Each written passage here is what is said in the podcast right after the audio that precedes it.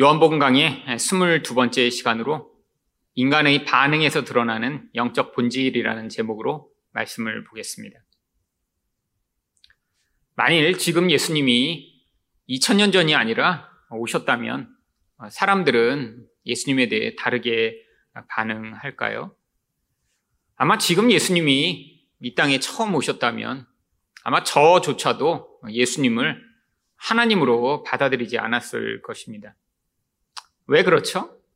예수님은 우리가 마음속에 생각하고 있는 그런 구원자의 모습을 가지고 있지 않기 때문입니다. 이렇게 내가 기대하던 어떤 구원자의 모습을 갖지 않기 때문에 우리 예수님에게 반응하는 이 인간의 모습 안엔 이 인간의 가장 본질적인 영적 모습이 담겨 있습니다.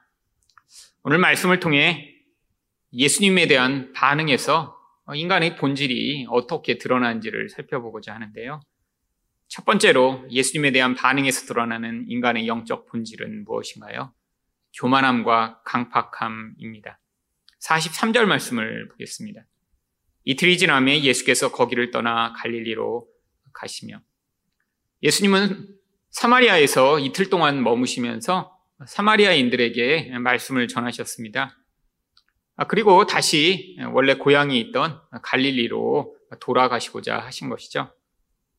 지금 왜 사마리아를 중간에 통과하셨냐면 명절이라 원래 갈릴리에 계시다가 남쪽에 있는 예루살렘에 오셨다가 다시 북쪽으로 올라가면서 사마리아를 거쳐 원래 살고 계시던 갈릴리로 가시려고 하셨던 것입니다. 사마리아에서 사람들을 이렇게 전도하시고 또 그들에게 자신이 하나님이심을 드러내신 뒤에 이제 자기 고향으로 돌아가려고 하시는데 그때 갑자기 이상한 말씀을 하십니다. 44절입니다. 신이 증언하시기를 선지자가 고향에서는 높임을 받지 못한다 하시고 지금 예수님이 살고 계신 이 나사렛 지금은 그 나사렛이 속한 그 갈릴리 지역 전체를 다 고향이라고 이야기를 하고 계신 것이죠. 근데 왜 이런 이야기를 하신 것일까요? 이전에 예수님이 이 고향 사람들에게 어떤 대접을 받으셨기 때문이죠. 그 이야기가 마태복음 13장 55절부터 57절까지 나옵니다. 이는 그 목수의 아들이 아니냐? 그 어머니는 마리아, 그 형제들은 야고보, 요셉, 시몬, 유다라 하지 않느냐? 그 너희들은 다 우리와 함께 있지 아니하냐? 그런즉 이 사람의 이 모든 것이 어디서 났느냐 하고 예수를 배척한지라. 예수님을 이미 알고 있던 사람들은 예수님의 가족 관계를 다 알고 있었습니다. 예수님의 가족이 우리가 잘 알지 못하지만 굉장히 많았던 것으로 보입니다. 남자들은 이름이 나오지만 여자들도 있었고요. 그 여자들은 이름이 나오지 않죠. 아마 이때는 이 예수님의 아버지, 육신적 아버지죠. 요셉은 이미 죽어서 없었던 것으로 보입니다. 근데 왜 사람들이 예수님을 이렇게 배척한 것이죠? 바로 자기가 알고 있는 그 정보 내에서는 이 예수라는 존재는 특별한 존재가 아니었기 때문이죠. 예수님의 아버지의 목수였던 요셉은 바로 별것 아닌 인간이었습니다. 예전에는 아버지의 직업을 그대로 물려받게 돼 있죠. 결국 예수님도 목수인데 그 목수 자체가 무슨 특별한 인간이 된다고 라고 생각한 것이죠. 가족들 가운데도 별로 특별한 사람이 없는 거예요. 그러니까 사람들이 배척합니다. 그런데 이 단순히 배척한 것을 넘어서 심지어는 예수님이 하나님의 말씀을 회당에서 전하시니까 사람들이 어떻게까지 반응하나요? 누가복음 4장 28절과 29절을 보시면 회당에 있는 자들이 이것을 듣고 다 크게 화가 나서 일어나 동네 밖으로 쫓아내어 그 동네가 건설된 산 낭떠러지까지 끌고 가서 밀쳐 떨어뜨리고자 하되 예수님을 죽이려고까지 한 것입니다. 여러분, 예수님을 모르는 사람들이 이렇게 반응한 게 아니에요. 스스로 예수님을 잘 안다고 생각하는 사람들이 더 화가 난 것이죠. 왜? 인간의 눈에 이 예수는 별로 특별한 존재가 아니었던 거죠. 그래서 그 예수를 향해 이렇게 자기가 아는 선에서 내가 의존하고 믿을 만한 존재가 아니기 때문에 이렇게 반응한 것입니다. 여러분, 이런 반응을 무엇이라고 하나요? 교만함이라고 합니다. 바로 고향 사람들이 예수님을 전부 알았나요? 예수님이 정말 진짜 어떤 분이신지 전부 알았다면 이렇게 반응하지 않았겠죠. 예수님의 표면적인 아주 일부만을 알 수밖에 없었습니다. 근데 그것을 가지고 그것이 마치 전부인 양 판단하여 이 존재는 아무것도 아니야. 내가 생각할 때 별로 중요하지 않아라고 생각하는 이 태도. 이것이 바로 영적으로 교만한 것입니다. 여러분, 교만하면 반드시 따라 나타나게 되는 태도가 있죠. 바로 그게 강팍함입니다. 내가 판단한 어떤 대상이 별것 중요한 것 아니라고 생각할 때 그 대상의 말에 귀를 기울이지 않는 거예요. 바로 이 예수가 이런 존재였죠. 그들이 아는 예수는 중요하지 않은 존재입니다. 아무 힘이 없어요. 그들이 원하는 무엇인가를 줄 수 없는 자예요. 그러니까 그가 어떤 이야기를 하나님이 말씀을 통해 하니까 그걸 받아들이기 거부한 나머지 단순히 배척하는 것이 아니라 예수를 죽이고자까지 했던 것이죠. 그럼 이것이 바로 예수님에 대한 이 인간의 본질적 태도를 보여주는 것입니다. 이 교만함과 강팍함.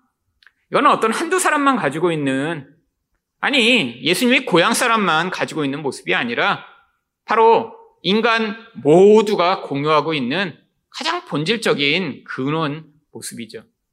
여러분, 성경에서 그래서 이 교만함을 하나님이 가장 싫어하시는 것으로 이야기를 합니다.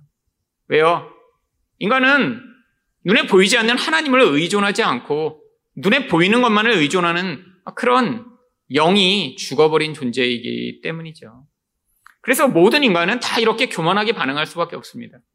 교만하게 반응하니까 결과적으로 눈에 보이지 않는 하나님이 중요하지 않으니까 반드시 그 하나님의 말씀을 따라 살 수 없게 되죠. 그래서 교만함과 강팍함은 마치 한 쌍처럼 움직이게 되어 있습니다. 그런데 이들과는 달리 이 사마리아 사람들은 예수님에 대해 어떻게 반응했나요? 40절부터 42절까지 말씀을 보시면 사마리아인들이 예수께 와서 자기들과 함께 유하시기를 청하니 거기서 이틀을 유하심에 예수의 말씀으로 말미암아 믿는 자가 더욱 많아 그 여자에게 말하되 이제 우리가 믿는 것은 내 말로 인함이 아니니 이는 우리가 친히 듣고 그가 참으로 세상의 구주 신 줄을 알미라 하였더라. 여러분, 예수님을 전혀 모르는 사람들은 오히려 예수님에 대해 이렇게 예수님을 믿고 그를 구주로 영접했습니다. 여러분, 도대체 있을 수 없는 일이에요. 유대인들의 입장에서 보면 이 사마리아 사람들은 개 돼지보다 못한 존재입니다. 왜죠? 피가 더러워졌기 때문에 아니 그냥 정상적인 인간이 아니라 완전히 인간 취급을 받지 못하는 그런 괴물과 같은 존재가 되어버린 것이죠. 종교적으로는 이들이 자기들 하나님을 섬긴다라고 하면서 이방에서 들어온 그런 관습과 함께 구약 성경에 창세기, 출애굽기, 레위기, 민수기, 신명기 이렇게 다섯 권만을 믿고 자기 나름대로 예배를 드리겠다고 따로 성전을 지은 뒤에 이런 이단적인 종교 행위를 하자 유대인들은 더욱더 이들을 미워하기 시작했죠. 그런데 유대인의 입장에선 인간도 아닌 이런 괴물과 같은 존재가 예수님을 믿고 받아들여 그를 세상의 구주로 인정합니다. 왜 사마리아 사람들은 이렇게 예수님을 받아들인 것이죠?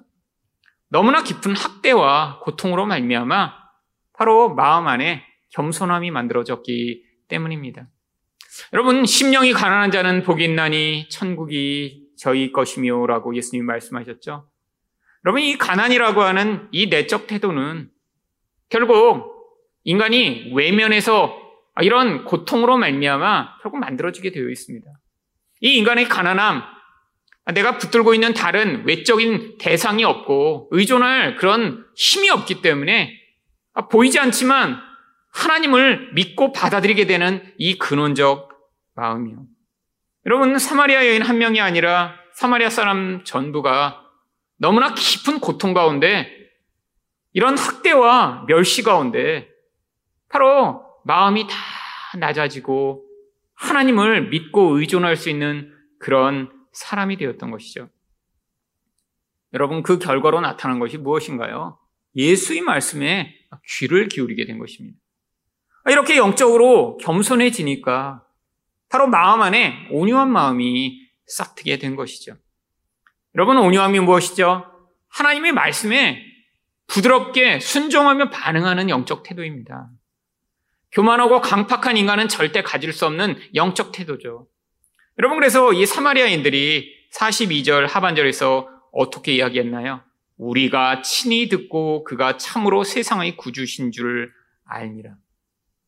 여러분, 들었더니 바로 예수님이 구주라고 인정하게 된 거예요. 이게 바로 영적 온유함의 태도입니다. 예수님의 고향 사람들은 예수님이 하나님의 말씀을 전하는 걸 들었더니 예수님을 죽이려고 했죠. 여러분, 바로 이 우리 안에 이렇게 영적 겸손함과 온유함을 갖추지 못하면 우리는 이 세상 가운데 결국 눈에 보이는 것만을 의존하고 하나님의 뜻과는 반대되는 인생을 살아갈 수밖에 없습니다. 결국 하나님이 이 세상에서 어떤 사람들을 찾으시나요? 이사야 66장 2절을 보시면 무릇 마음이 가난하고 심령에 통해하며 내 말을 듣고 떠는 자 그 사람은 내가 돌보려니와.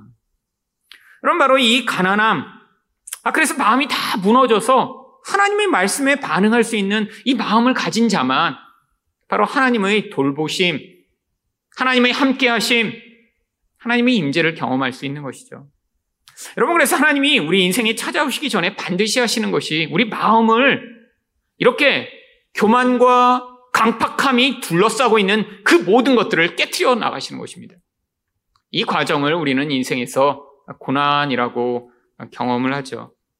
여러분, 그런데 우리는 우리가 이렇게 영적으로 교만하고 강팍한 채로 살면 편안하겠다라고 생각하지만 하나님 보실 때 이것은 가장 비참하며 영적으로 볼 때 가장 괴물과 같은 존재가 되어 살아가는 것입니다. 하나님은 원래 인간을 하나님만을 의존하며 하나님의 뜻에 반응하여 살아가는 온유하고 겸손한 자로 만드셨는데 죄로 말미암아 이렇게 교만하고 강팍해지면서 괴물과 같은 존재가 되어버린 것이죠. 그래서 우리가 이 땅 가운데 이렇게 고통하며 살아가는 것입니다. 여러분, 예수님이 우리에게 주시고자 하는 이 가장 놀라운 복은 바로 이 교만하고 강팍한 이런 심령이 예수님의 마음처럼 하나님만을 의존하는 겸손함과 하나님의 뜻대로만 반응하는 온유함을 배워 바로 자유를 얻게 만드시고자 하는 것이죠. 그래서 마태복음 11장 29절을 보시면 나는 마음이 온유하고 겸손하니 나의 멍에를 메고 내게 배우라. 그리하면 너희 마음이 쉼을 얻으리니. 그럼 바로 안식을 약속하고 있습니다. 근데 안식이 어떻게 주어지나요? 바로 예수님이 온유하고 겸손하시대요. 근데 예수님과 함께 마치 소 두 마리가 멍에를 메고 같이 가듯 예수님과 함께 멍에를 메고 우리 인생 가운데 우리가 이 온유와 겸손을 배우게 되면 그때 이때까지 우리를 괴롭히고 피곤하게 만들고 고통하게 만들던 모든 것으로부터 참 안식을 얻게 된다라고 하시는 것이죠. 구약 성경에서 하나님이 이스라엘 백성에게 안식일을 지키라고 하신 것이 바로 이 예수 그리스도로 말미암아 얻게 되는 안식을 보형적으로 그들에게 보여주시고자 했던 것입니다. 여러분 이제는 우리가 더 이상 안식일을 그래서 지킬 필요가 없는 거예요. 안식일이 왜 필요 없어졌나요? 이젠 예수 그리스도를 믿는 자는 바로 우리 안에 있는 이 교만과 강팍함을 벗어버리고 우리 영혼 안에서 이런 변화가 나타나 예수님의 마음인 온유와 겸손을 가지게 될 때 바로 우리 영혼 안에서 이 모든 묶임으로부터 자유를 얻게 되는 그 안식을 맛볼 수 있는 것이죠. 여러분, 어느 시대나 어느 곳에서나 이렇게 다른 사람들보다 의존할 것이 없고 가난하고 고통받고 멸시받는 사람들이 그래서 예수를 만났을 때 그 짐을 벗어버리며 누구보다 먼저 헌신하는 사람들이 항상 나타났습니다. 여러분, 한국에 기독교가 처음 전파됐을 때도 바로 이렇게 가장 가난하고 멸시받던 사람들이 어떤 다른 사람보다 더 큰 자유와 은혜를 누렸던 적이 있죠. 바로 백정이었던 박성춘이라고 하는 분의 인생 가운데도 어, 이런 일이 일어났습니다. 이 박성춘이라는 분은 1860년대에 바로 서울에서 태어났는데 아버지가 백정이어서 본인도 백정으로 살게 됐습니다.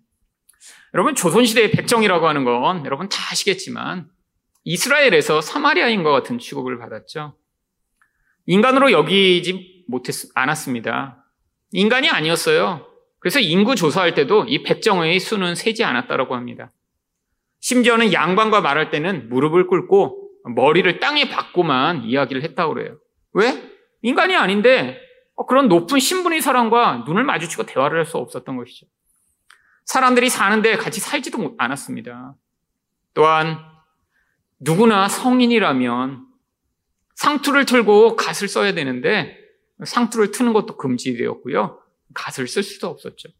아, 우리가 볼 땐, 아, 그래서 편했을 것 같은데, 당시에는 모두가 다 갓을 써야지만 인간 취급을 받았는데, 갓을 쓰지 않는 것이 이들에게 가장 수치스러웠습니다. 왜?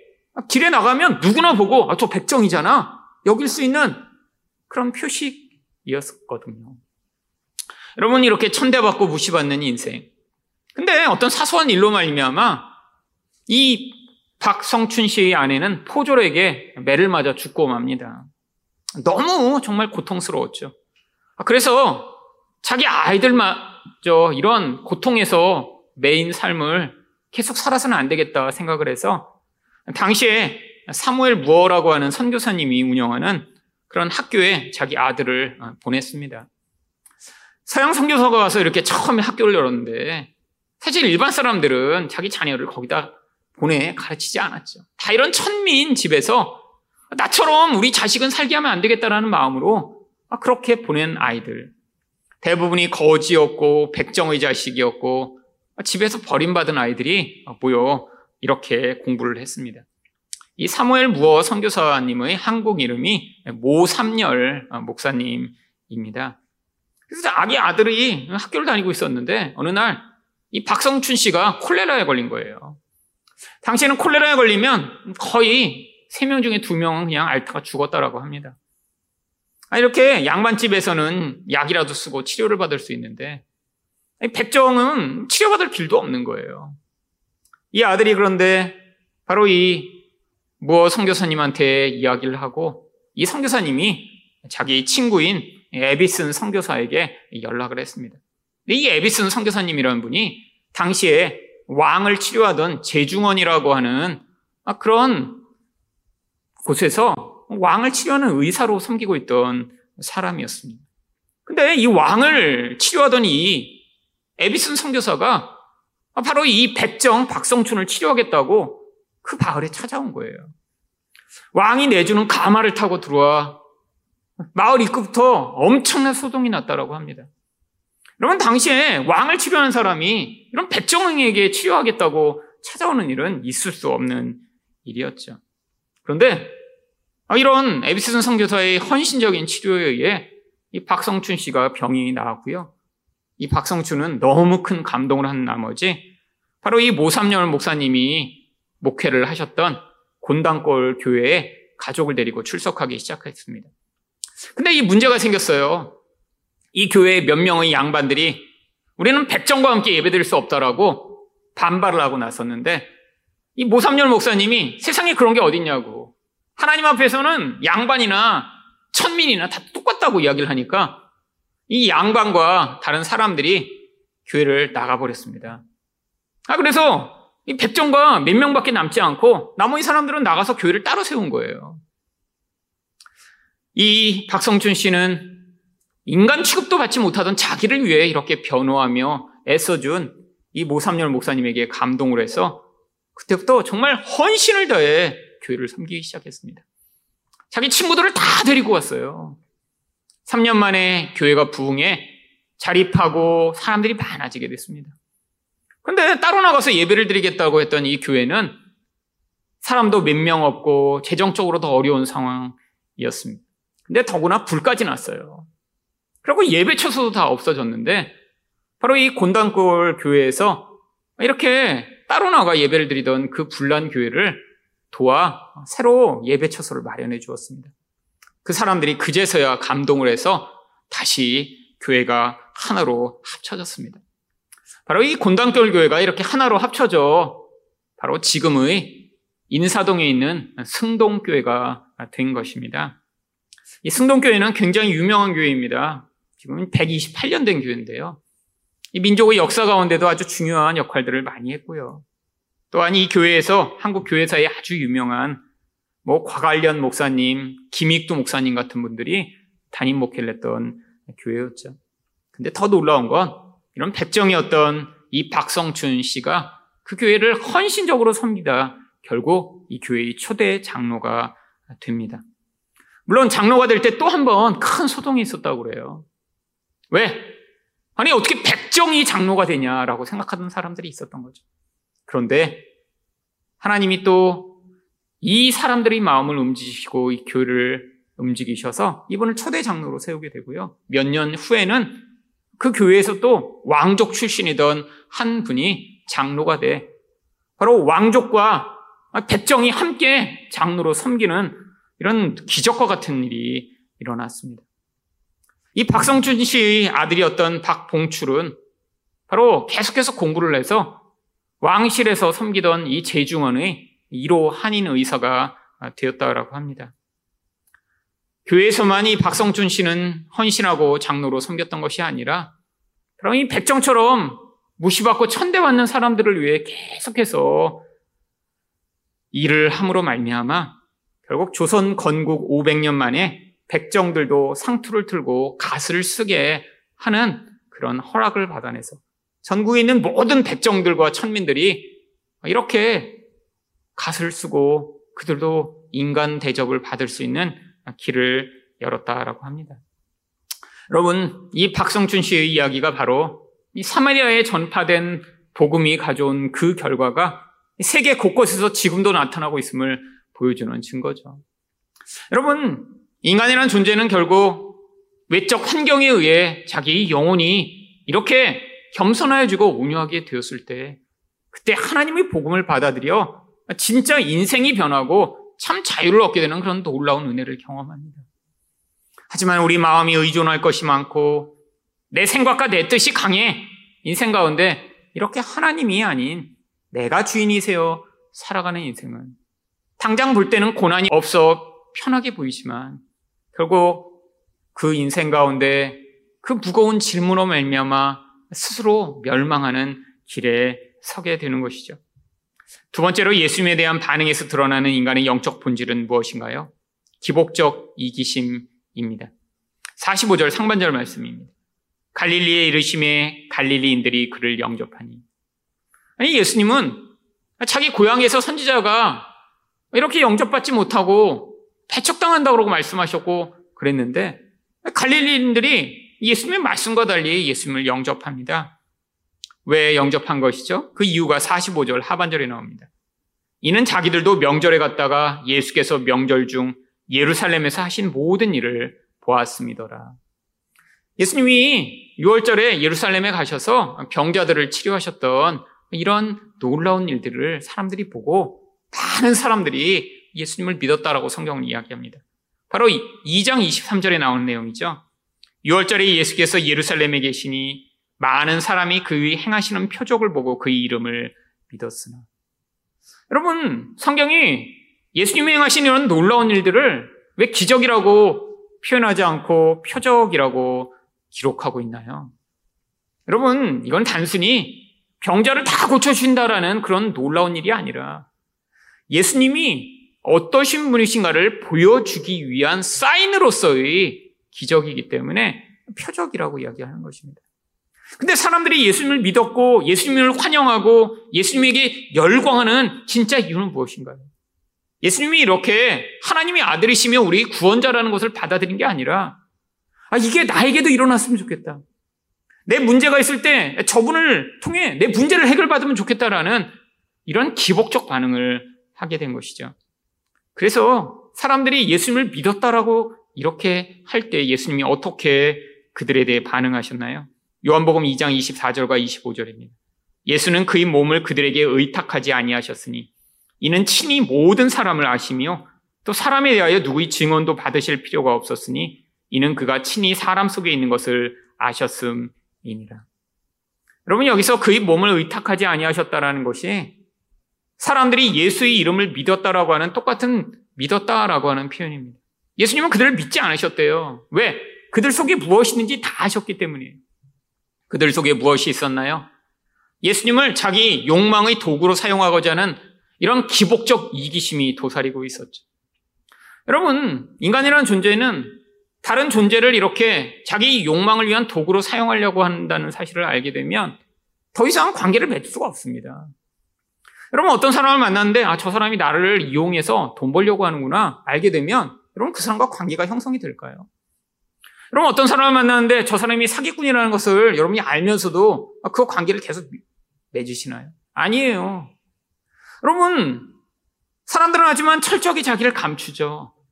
자기 안에 그런 욕망이 있는 것들을 드러나지 않도록 하기 위해 애쓰죠. 아, 말로는 그렇지 않다라고 얘기를 하죠. 여러분, 그런데 예수님은 우리 인간의 속에 있는 걸 다 아십니다. 그러니까 관계가 더 이상 발전할 수가 없는 거예요. 여러분, 바로 이 한국교회에 이런 현상들이 나타나고 있습니다. 여러분, 한국교회가 엄청나게 부흥해 전 세계적으로 정말로 많은 유명세를 떨쳤죠. 여러분, 근데 지금 점점 쇠락기에 접어들고 있습니다. 아, 물론 한국의 인구가 엄청나게 줄어들고 있죠. 여러분, 뭐, 물론 인구가 줄어드는데 교회만 늘어날 수는 없습니다. 모든 곳에서 이 인구가 줄어들고 있는 이 아주 고통스러운 상황을 앞으로 우리는 받아들일 수밖에 없죠. 여러분, 작년의 한국 출산율이 전 세계 198개국 가운데 198번째가 되었습니다. 출산율 통계가 바로 0.84명. 여자가 평생토록 낳을 수 있는 아기 명수가 0.84명이라는 거예요. 근데 이게 얼마나 낮은 숫자냐면 세계 평균 출산율 통계가 2.5명입니다. 근데 한국만 0.84로 세계 꼴등이에요. 여러분, 제가 태어났던 해에 한국에 아이가 몇 명 태어났냐면 102만 명이 태어났습니다. 102만 명. 여러분, 근데 작년에 새로 태어난 아기가 몇 명인 줄 아세요? 27만 명입니다. 여러분, 이게 지금 거의 3분의 1도 안 되게 줄어버린 거예요. 그러면 인구가 이렇게 준다면 무슨 일이 벌어질까요? 앞으로 한국에는 엄청나게 많은 변화가 나타나겠죠. 근데 작년이 특별히 더 의미가 있는 것이 바로 dead cross라고 하는 출생하는 아이보다 죽는 사람이 더 많은 이런 현상이 작년부터 시작되게 되었습니다. 작년에 3만 3천 명이 더 많이 죽었어요. 태어나는 아이보다. 이게 이 한국의 앞으로의 미래의 모습을 보여주는 것이죠. 원래 예상보다 9년이나 빨리 이 dead cross가 도래했습니다.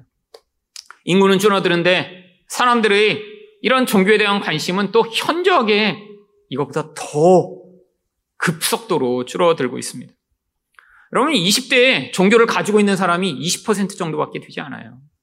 그럼 나머지 80%의 사람들은요, 종교에 아예 관심이 없습니다. 이건 되게 심각한 일이에요.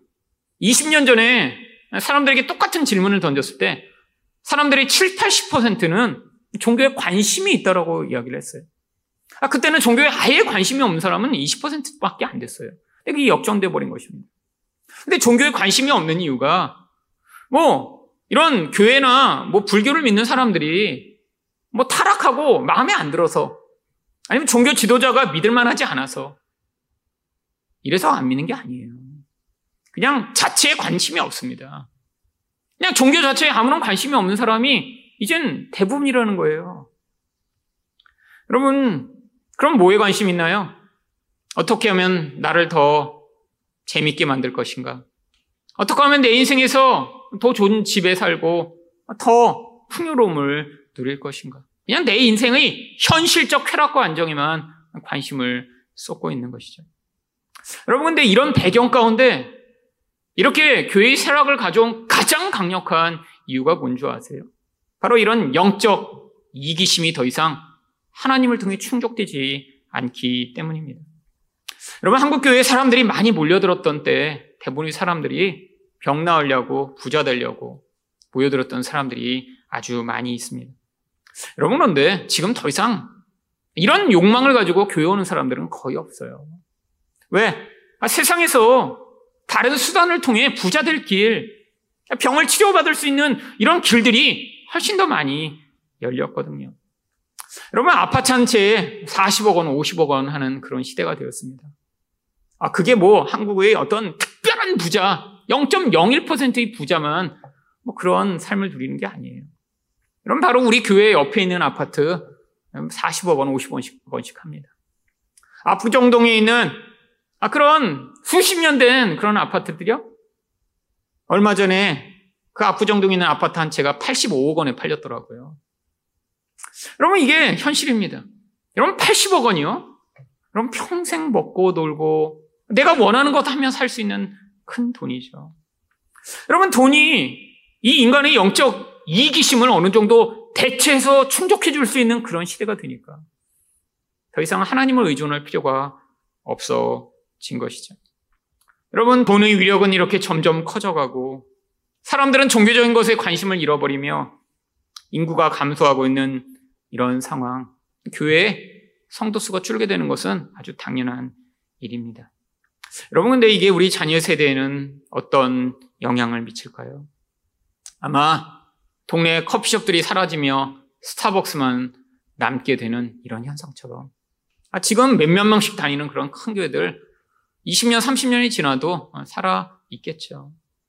여러분, 아마 많은 교회들이 문을 닫게 될 것입니다. 여러분, 그래서 우리는 절망해야 하나요? 아니에요.